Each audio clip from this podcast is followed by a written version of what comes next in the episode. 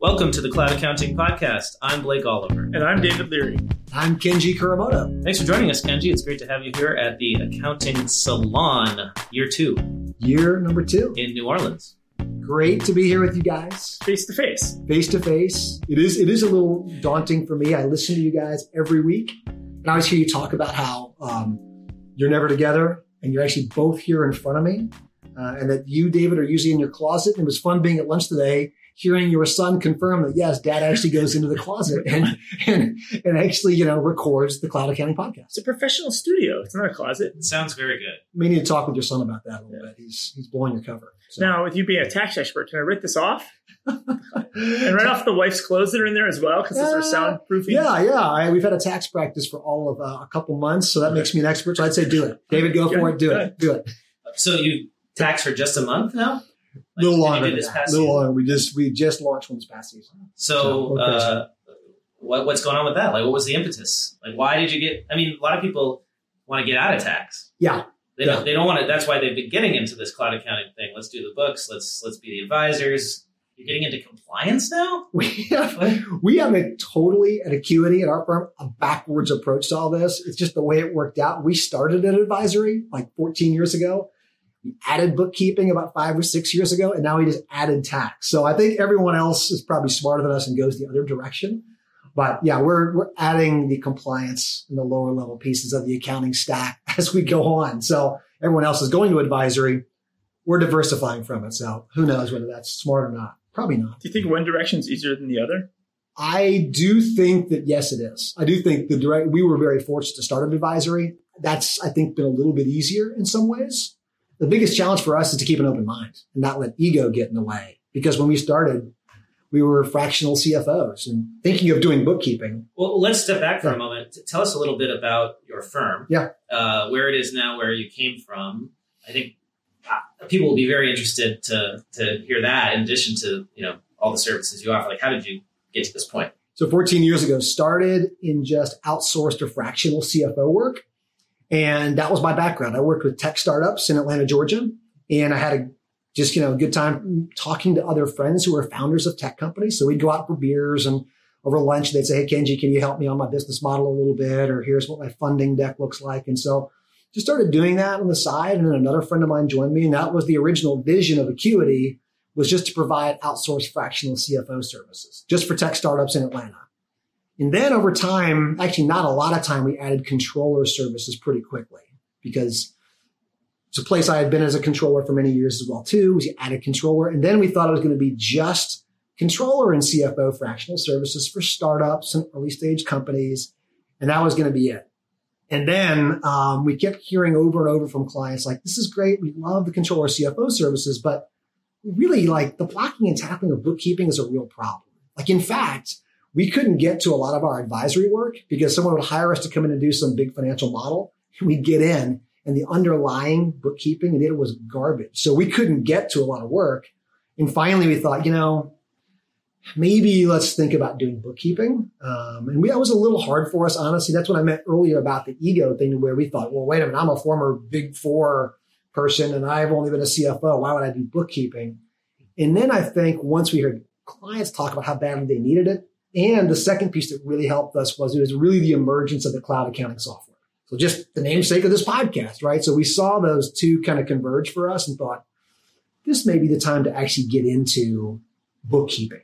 So, so it sounds like, if I may summarize, mm-hmm. uh, that you saw that you, you had the need to do the bookkeeping because garbage in, garbage out. Right. You wanted to control that data. And then the technology is what actually enabled you to do it in a cost effective way. Correct. We had a few fits and starts with like maybe we should just hire a bookkeeper, and and what we our experience was we'd be sending these bookkeepers running around all through Atlanta traffic, which is terrible traffic traffic for those who haven't been there. It was just a really ineffective means to put people out on sites to go to do deal with desktop software. It just felt like this is a crazy model. There's no way to scale it. So we just we pulled back a little bit. Once the cloud accounting software started emerging, then we saw, okay, wait a minute, we can maybe go back to this and scale that. So yeah. And how many people are in your firm now? Uh, we're about 85 employees. Yeah. And last year, you did a really cool presentation on what was it called? It was something about building a boiler room. building a boiler room. Who wouldn't want their own boiler room? And we just said that kind of tongue in cheek, and, and it's something actually that um, Well- Amanda Aguilar and I are doing, and we're going to do some. If anyone wants to sign up to Elephant, by the way, we're going to talk more about that. Yeah, Well- teach, how to build your own boiler room. So, so the term has some negative connotations. Clearly, uh, I love the movie, The Boiler Room, by Yeah. the way. Uh, but what you were teaching us had really powerful, real world lessons, and and it's kind of amazing to me that more firms don't. well, I guess I should step back and say, what, is, what do we mean by boiler room? It's these outbound sales tactics, Correct. right? So, Correct. so hiring business development representatives straight out of college, pretty much, a lot of cases, right? In almost all cases for all us, cases, yeah. and then you you uh, they're they're out there prospecting for you and and, and trying to get meetings booked, right? That's it's like the, the traditional uh, SaaS uh, business development model applied to uh, an accounting firm. yeah, that's exactly right. And other and so many firms are just sitting around there waiting for referrals. Yeah. and you're actually out there getting business. So I think the less negative, you know, uh, terminology versus using boiler room Yeah. is really what the way we look at it is. It's a it's learning how to sell without you as the firm, firm owner yourself being the one doing it. Like how can how can you sell more as a practice, but you don't have to be the one to be doing all that selling because that's just not a scalable tactic. I mean, it's Right. not a way to do it. So that's really yes, you think about creating these boiler rooms. It's kind of a funny, edgy way to say it. But really what we're trying to do is say, how, how can you as a firm owner build up a sales pipeline and you're not the one actually having to do it?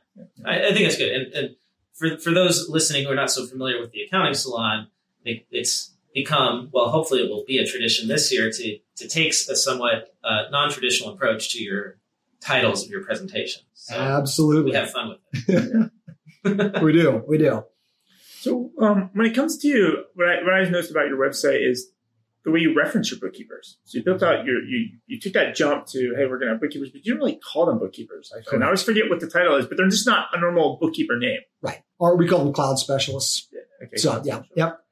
That was very intentional. And I think clients still use bookkeeping. The terminology of bookkeeping gets thrown out a lot, but we felt it important between me and our other leadership team members and our, and our cloud um, specialist team leader to really help give a bit of a different identity to our our team.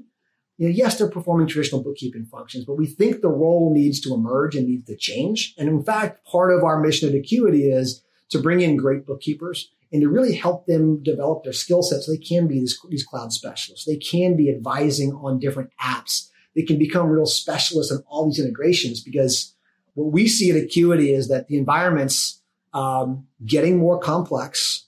Um, and clients are using that complexity of all these new solutions to build custom software. I mean, basically a custom accounting function for their own small business, which is unbelievable. I mean, it's truly amazing when you think that historically the only companies that could ever have an actual customized accounting solution was like somebody who's buying Oracle millions of dollars a year and they're doing these huge, massive implementations. Well, now it can happen for smaller businesses, depending on which pieces of software you use. And as long as you go cloud, you've got this huge availability of the app marketplaces.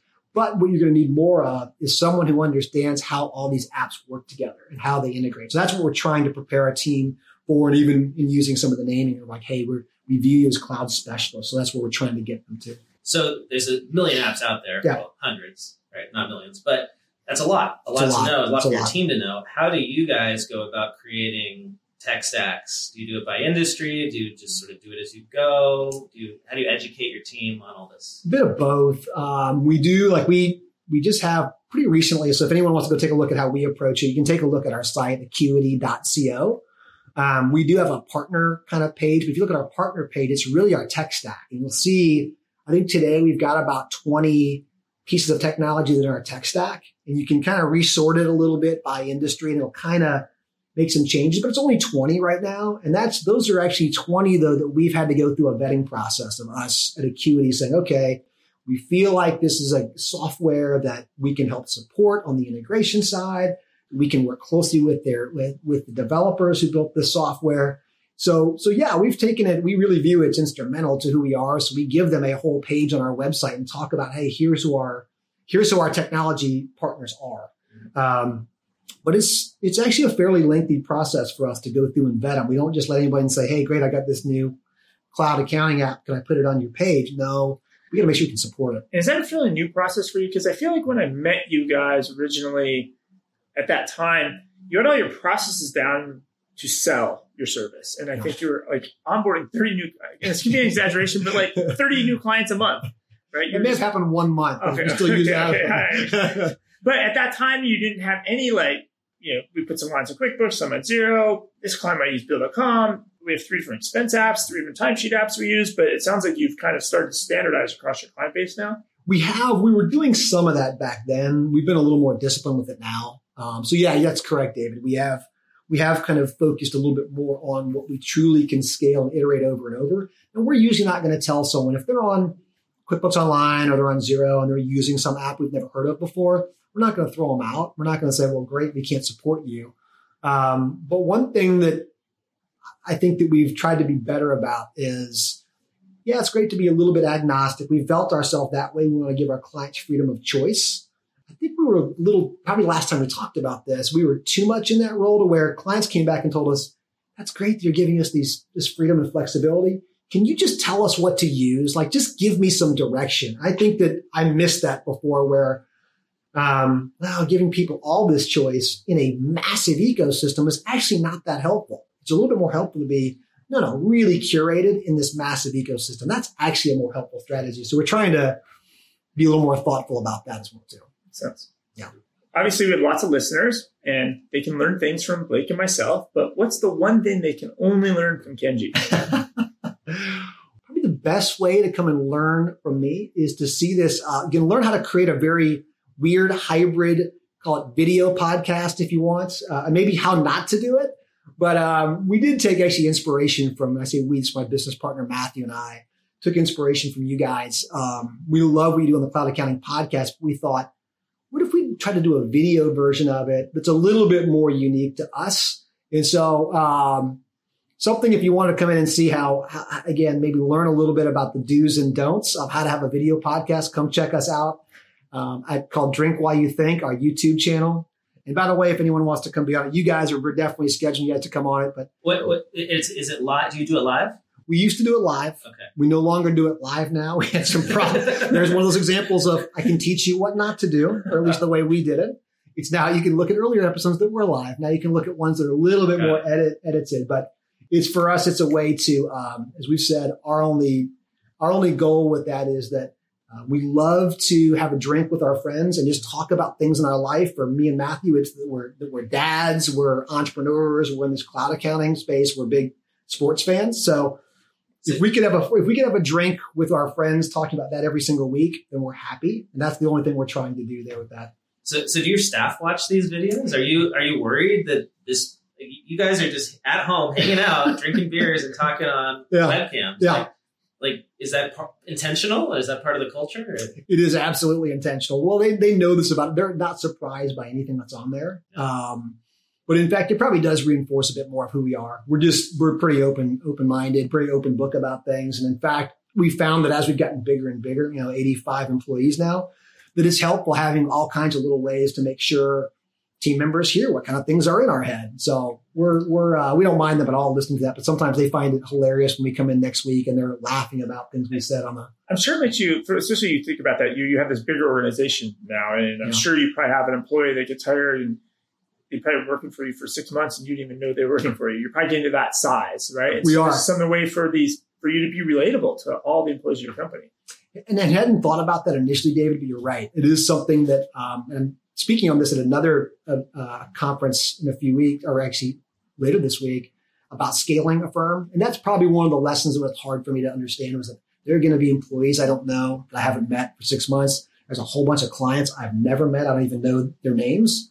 And that was, um, I think what you guys have shown through the medium um, of podcasting. I think others, Will Lopez has been good about video. There's still ways to create personal connections without knowing someone face to face, which is awesome that we're doing this here face to face, but this is it's not something that you know probably any of our families would let us do on a regular basis. It's a, it's a combination. You need both, right? You yeah. get that face time, you get that online time, build relationships.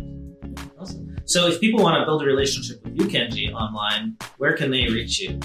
Uh, the best place to reach me is on Twitter, and that's at just at Kenji Kuramoto. A little tough to spell, but I think y'all can figure it out. But at Kenji Kuramoto on Twitter is the best place to reach me. All right. Sounds good. Thanks, Kenji, for your time. Thanks, guys. Thanks, Kenji.